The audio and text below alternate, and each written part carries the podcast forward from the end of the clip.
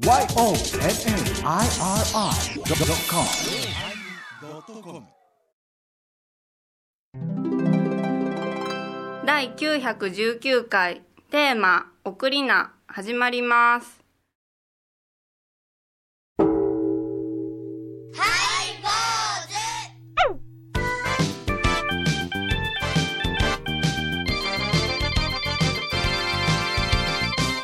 主。よう参りくださいました。よう参りくださいました。よう参りくださいました。始まりました。はい、坊主でございます。お願いします。僧侶が、はい。2人でお届けします、フォアバラエティ番組、はい、ようこそハイボーズへ。わあ、なんか世界に来られましたね、はいはい、私らは真言宗のちょっと待って、お嬢さんなんで私らはお嬢さんなんでございます。私たちはあ、なるほど。そうだそうだ。このままいったらもうほとんど、ね、はい、スイッチを消されるかなと思いましたので、いや、はい、このテーマを今日は変えてくれと。あ、なるほど。高野山への道しるべという私がね、はい、最近まで FM クラシックさんでさせてもらってた、はい、トーンでいきたい、はい、と願うたわけです、それはまあ後ほどわけはお話ししますし、なるほどなと皆さんもうなずかれると思いますが、はい、私は今日は井上恵和子、伊藤マリーは来てほしくなかったなんですって。高槻ひろ子さんに来てほしい。あら、伊藤マリエです。私がコエン・ヤンセンです。ほらほらほらほら、ベルギーです。それはすいません、すいません、それは私の前の番組で、はいはいはい、BG 担当してくれてた、はい、ベルギーの方の名前です、ね、はいね、あなたその人の会うたこともないのにモノマネをする。そしてそのモノマネが許せんことに井上陽水さんと同じなんです。どうぞ。コエン・ヤンセンです。どうぞ。コエン・ヤンセンです。井上陽水はお元気ですか。一緒だ、一緒だ、一緒なんでね。そういうトーンでいくんですか。いや、ええでしょ、たまには。たまにはね。でもちょっと事務的なことでございますが、うん、ちょっと私もポヨさんも、備中宗務司書というところに在籍しているお寺なんでございますけどもね、はい、そのね、中でも自治不教団、トップの人、でまあ、来年の2月の13日に、倉敷市芸文館において、はい、備中自治不教団をが私が計画しまして、備中宗務司書が、主催する男神と数義教師研修会、持続研修会じゃありまして、ね、スケール大きいですよ、何百人も来ますよ。そうそうそう、800人集めますからね、そこで極道南左衛門というお師匠さんに来ていただいて、これは上方大阪の講談師でございます、講釈をされる方でございます、その人に僕ちょっと知り合いなんで、真言宗ゆかりの講釈と銘打って、真言宗にゆかりの講釈をしてくれませんかとお願いをしました。そうすると、彼がね、私のおいくつぐらいの、私よりも8つ上なのかな、64、5だと思いますけどね、はい、私の結婚式の司会をしてくれた方なんでございますけど、そういうつながりもありましてね、それであなた大石純教に物語やってるでしょ、新作でって言って僕がリクエストしたんですよ、はいはい、あ、やりましょうと、はい、で真言宗ゆかりの講釈をやったら、採用奉仕の包み敵というのもあるよと、あります。じゃあその2本立てでいけと、綺麗ですよね、これでその前座にうち の, 弟子で極道さくらやけれども、そのさくらさんに、弘法大師一代記をさしていいやろうか、一代記の中の抜き読みですけどもね、その3本立ての講釈をご披露させてもらいますから、無料でございますから入場。ちょっと待って、一般の人入れるの？一般の人入っていただいて構いません。じゃあ私もギリします。あ、そうです。私も備中宗務そうでしょ。そうだからね。たまには手伝う。たまにはいつも手伝う。オリンピック君って言われるからね。何それ？あ、4年に一度。だからそのようなきちっとしたね、法話の会も計画しておりますね、師匠もね。お越しいただきたいと思います。すごいね、よろしくお願いいたします。お相手はお笑い坊主桂米宏と倉敷中島光三寺天野幸雄と井上はここと伊藤マリエでお送りします。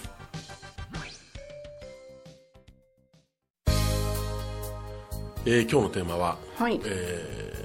おくりなそうですね、オクリナ。オクリナあまりね聞き慣れない言葉かもしれませんが、はい、あれでもちょっと話戻して申し訳ないけれども、はいはい、うん、講談師って言ったでしょ、はいはい、講談師の方が講談をなされたものを文字を起こして、うんうん、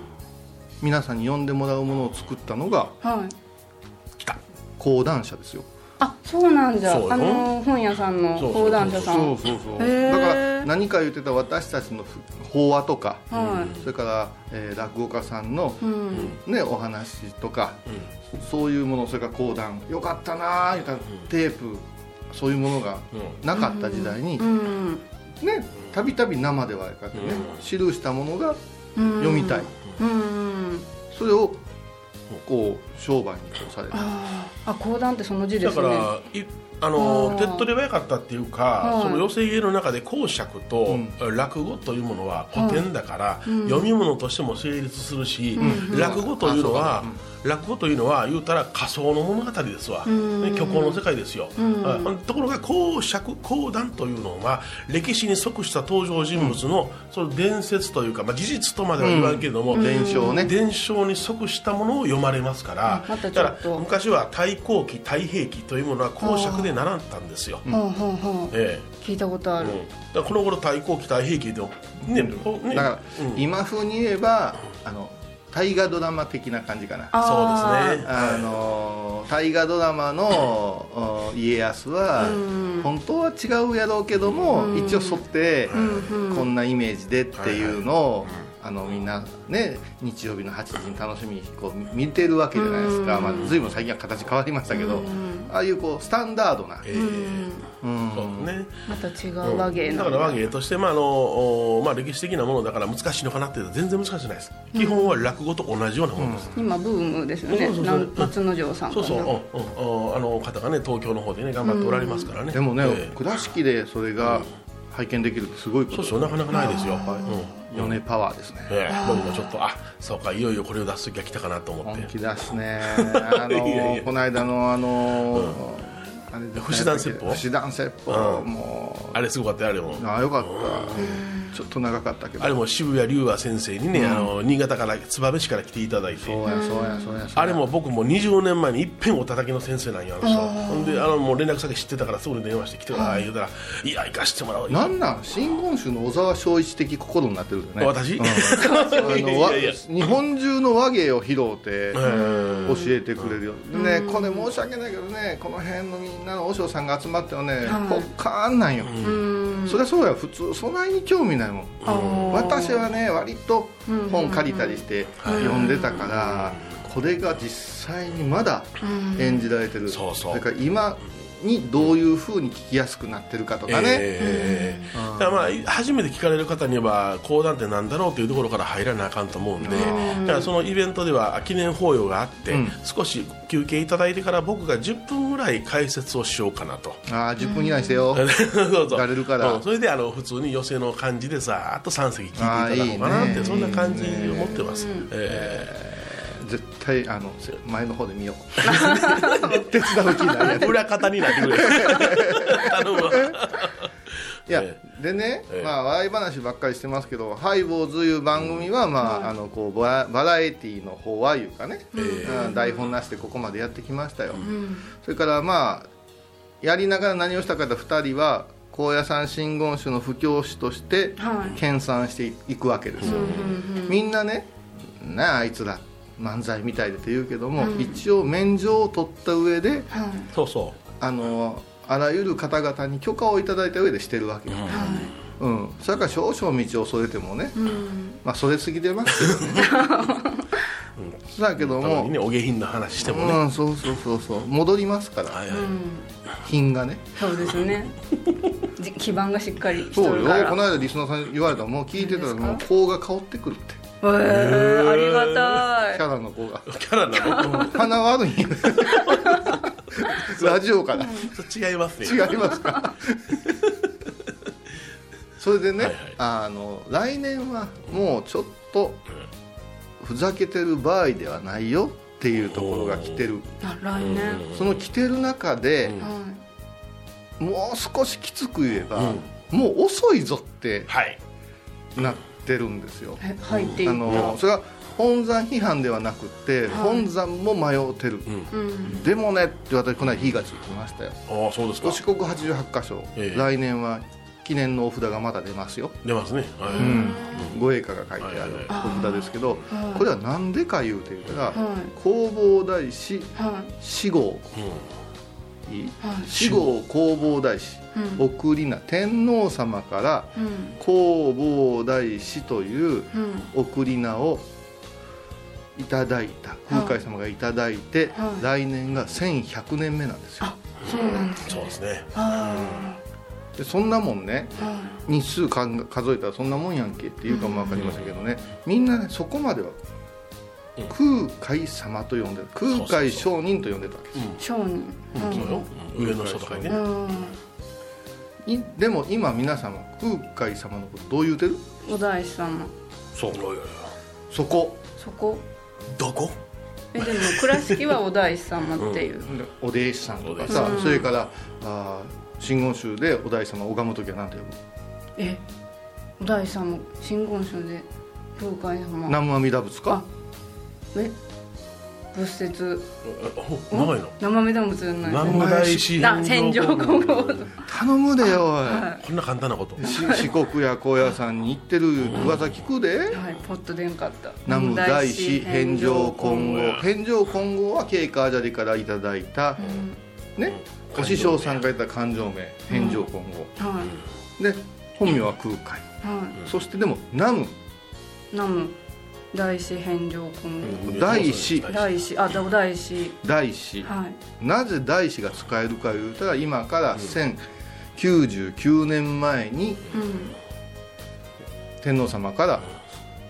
それを授かった、うんうん、からこそ南無大師が言えるし、うん、お大師様と言えるし、うん、お弟子さんとも言えるんやいう、うん、このありがたさが、そうよ、うん、ちょっと自信なくなってきたわ。このエバコにこの説明でピンときてへん、うん、大師は弘法に取られというような言葉知らんかい？あ、ちょっと初めて。あ、そうか、うん、いろんなお大師様という方は、うん、まあ28人かな、いろいろ認められてない23から26、うんうん、もしくは28という説がある、うんうん、なんとか大師っていうのも自称みたいなのも入れてしまってて、例えば法然上人なんかはサバ大師、違う、ちょっと黙っとけよ法然上人なんかはなんとか大師っていうのを4つか5つ持ってはるはずやね、同じ方が。例えば最澄様やったら伝行大師とか、各番と言われる真言宗の中高で、ね、もう一遍盛り上げてくださった方は誰や伝行大師、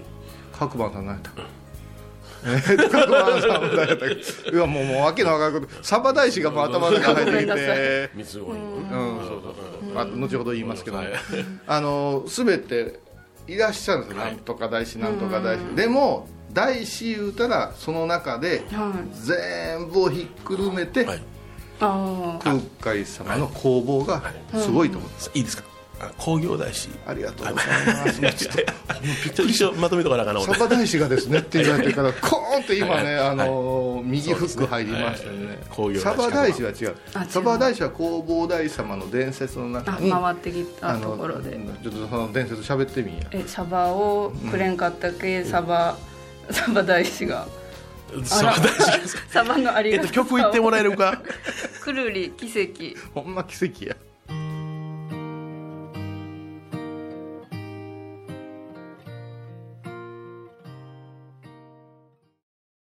沖縄音楽のことならキャンパスレコード、琉球民謡、古典、沖縄ポップスなど CD、DVD、カセットテープ、クンクン C ほか品揃え豊富です。沖縄民謡界の大御所から新しいスターまで出会うことができるかも。小沢山里三佐路ローソン久保田店近く、沖縄音楽のことならキャンパスレコードまで。玄関アイビーインド、ハイボーズでは皆さんからのお便りをお待ちしています。 E メールは info@highbows.com またはメッセージフォームから。ファックスは 086-430-0666、 はがきは郵便番号 710-8528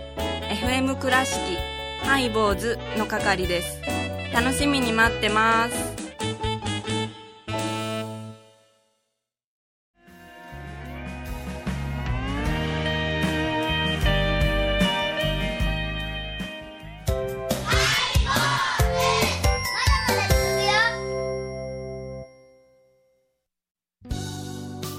今日のテーマは、はい、オクリナでございます、うん、オクリナというのは天皇からいただく位号ですね、はい、位ですね、うん、大師。この大師というのは中国にその昔の中国になろうた高僧に贈られるという大師ですね。だからこれから先、うん、なんとか大師が出ることはないですよね。そうですね、うん、もう絶対にで生きている時にはつけられないんですよ、うん、お隠れになられてからつけられるものですから、うん、だから空海様の場合は亡くなったとは申しませんが、うん、今も生きているという即身成仏ですから、うん、入定された奥の院の岩や洞窟、上窟の中に入られてから86年後に、はい、西暦921年ですね、醍醐天皇そうです、はい、の夢枕に出てこられる、うん、でその、まあ、一番ここを語るんですよね、うん、鷹の山結ぶよりに袖口手って言って、うん、歌があるんですね。一句読まれたと、うん、ね、苔の下にぞ有明の月っていう一句を読まれるんです、うん、それはもう、高野山ではその御詠歌の中心的な、うんうんお歌になってますが、はい、これね、うん、天皇様のところへ、うんまあ、お初髪の毛が伸びて、うん、おひげが伸びて、うん、お着物がボロボロの空海様が出てこられたと、うん、そしてはと気づいて、うん、あその句を読まれて、うん、そして消えたと、うん、お大師様を古来漢ぞ言うてすぐにお衣を仕立てて、うん、お数珠なんかも仕立てて、うん、勅使を送って、うん、その時に、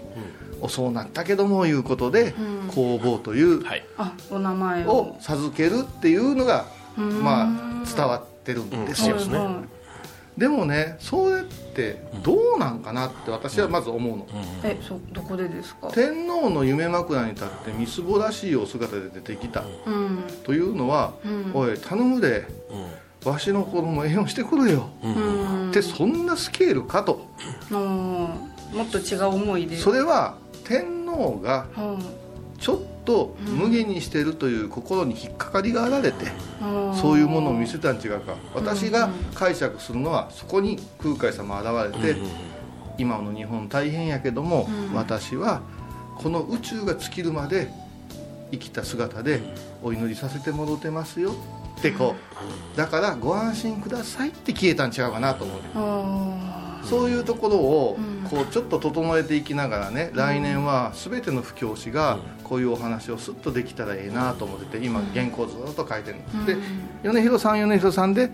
いろいろまとめてくれて、うん、こう外角を固めてくれたり、うん、またこう聞かす手法を芝居やりましたからね僕はね、あそうですね変えてくれたりしてるんやけどこれね、うん、サイドストーリーがあって、うん、あれお夢に出てこられてすぐでしょ、うんうん、はいそうですね記録では21日に出てこられて27日には法要を行われてそうですでね、うん、23日に京の都を出発して2日かけて自尊院高野山の麓まで着いたという記録があるんです、10月の23日ね、うんうん、その時に小納言といわれる勅使の、名前がありますね方が、平のなんとかに出てこられて、うん、その人の実を言うと用意で腫瘍が足かどうかにできとって、うん、言われたけどこんな急に私行けません足痛って言って、うん、そしたら、うん、それまた夢に出てこないんですよ、うん、いや違う我が御山に、うん、大阪の井という井戸があると、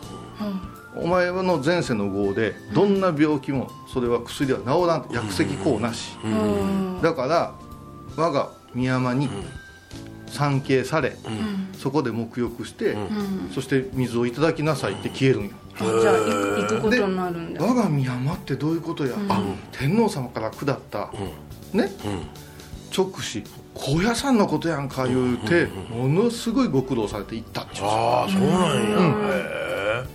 それから春入内宮っていうね、これ還元僧正という当時、うんその当時京都の当時と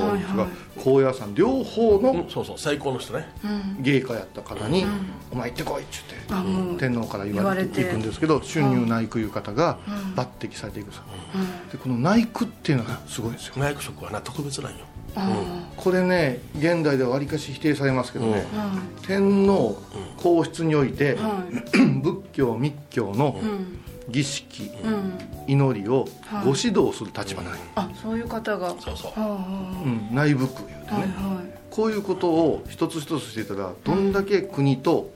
天皇とこの真言宗のつながりがあったかいうところ見えてくるんだ、うんうん、ここね本当にありがたいありがたいで終わってしまった、うん、すごくちょっと残念な、うん、それはもう春入はもう後に石山寺のなあの住職になってそこであの書物を書かれんねんけども、うん、お書きになった書物全部が国宝になってるからね。そんなすごい人やから、うん、それは空海様の膝を子供がいる時に触れさせてもらって、うん、姿が見えんからいて還元する、うんまあ、これはまたゆっくり話しますが、うん、あ高野山への道しるべの中でも語ってますから、うん、ちょっとこうバックナンバー聞いてもらったらいいけど、うん、その手に香りがついてて、うん焼したためた炭の先からもその香りが出るの。あすごい。そやからそれが匂いの商業って言って全韓国語やね。私たちが山遭難したのがあったんですよ。理源大師でしたっけ？理源大師はい理源大師消防です、ね。消防さん。はいはいあこの話も知らんでしょ、うん、勸玄将が、うん、愛媛 の,、うん、海沿いで遊んどったよ、6歳ぐらいの、そしたら偉いお坊さんが、うん、水たまりで手を洗おうとした、そしたら勸玄少年は、うんまあ、その名前違うで、うん、手洗おうと言ったら、うん、お師匠さん上の方がきれいな水ありますよ、うん、教えますよって言ったら、うん、いやいや水にきれい汚いはないのじゃ、うん、そのこだわりは捨てよう言うた、そしたらその少年どう言うたよね、うん、じゃあなぜ手を洗うんですか、うん、この子こそ言うてそのまんま家に参じて、うん、この子預からしてください言うて京都で徹底的に鍛えて還元和上が出来上がるんですよ、うん、へえそうなんや、うん、すごいなそういう話とかいやもうものすごい、うん、それから先ほどの大阪の井、あれどこにあると思います？大阪やから大阪なん？違う坂のいいやから、うん、どういうこと、うん、あそこでしょ汗かき地蔵さんあ姿見の井戸が、はいはいはい、あそこがもともと清めで、はい、全ての痛みを取る場所やったらしい、はあ、そう深いね深いでしょ。番組を聞いた後は収録の裏話も楽しめるインターネット版ハイボーズハイボーズ .com を要チェック。高蔵寺は七のつく日がご縁日、住職の仏様のお話には生きるヒントがあふれています。第2第4土曜日には子ども寺小屋も開校中。お薬師様がご本尊のお寺倉敷中島・高蔵寺へぜひお参りください。懐かしい昭和の倉敷、美観地区倉敷市本町虫文庫向かいの倉敷倉歯科では昔懐かしい写真や蒸気機関車のモノクロ写真に出会えます。オリジナル絵はがきも各種品揃え、手紙を書くこともできる倉敷倉歯科でゆったりお過ごしください。今日は送りなというテーマでお送りしました、はい、来年は皆さんに覚えておいてもらうのが、はい、この弘法大師というお名前が、うん、ついたという、うん、年のからその1100年やと覚えておいてほしい、はい、そして、真言宗と関わっているところはいろんな意味で、うん、その話が出ます、はい、もうお四国八百所あたりは、うん、来年にも向けて、うん、このお札もらってくださいね言うて、うん、たくさんのお参りが出そうですよ、うん、でねぜひともそれはそれで授かってもらったらいいですけど、うん、この本当の意味を知ってほしいのが一つ、うん そうですね、それから高野山三条にて授かったんやから、うん、高野山真言宗が頑張らないかんのや、うん、いうことを覚えておいてほしいなと、うんねうん、本当に我々もね何らかの形で、うん、動かしていただきます。お坊さんがざーっと上がって10月に上がって、うん、大法要をする予定でございます。高野山でね私はもう一人でもいろんなところへ、お話ししていきますけどね、すごく大事な節目かな、うんうん、やっぱこの死後ってまあ送りなと言いましたけども、はいまあ、死後ってね言いますけども、うん、死後法産法要というのはやっぱりこのうちの真言宗においては特別なものを思いますわ。そう、だって次には50年後ですからね、うん、そうですね、はいいろいろありますんで大いにアンテナを張っておいてください。お願いします。はい坊主お相手はお笑い坊主桂米広と倉敷中島光三寺天野幸雄と井上箱こと伊藤マレーでお送りしました。ではまた来年来年ではないぞ。そうそう、四五三方はね来年お願いします。1100年です。12月20日金曜日のハイボーズ、テーマはぶっちゃけ。我らが新番組ぶっちゃけち、どっかで聞いたことあるな。日本中の楽しいお坊さんが集まってやりますぶっちゃけち。失敗したやん。楽しいぞ終わったって。毎週金曜日お昼前11時30分ハイボーズ、テーマはぶっちゃけ。ぶっちゃけちあんた出てたやん。あらゆるジャンルから仏様の身教えを説くYOSMIRI.com。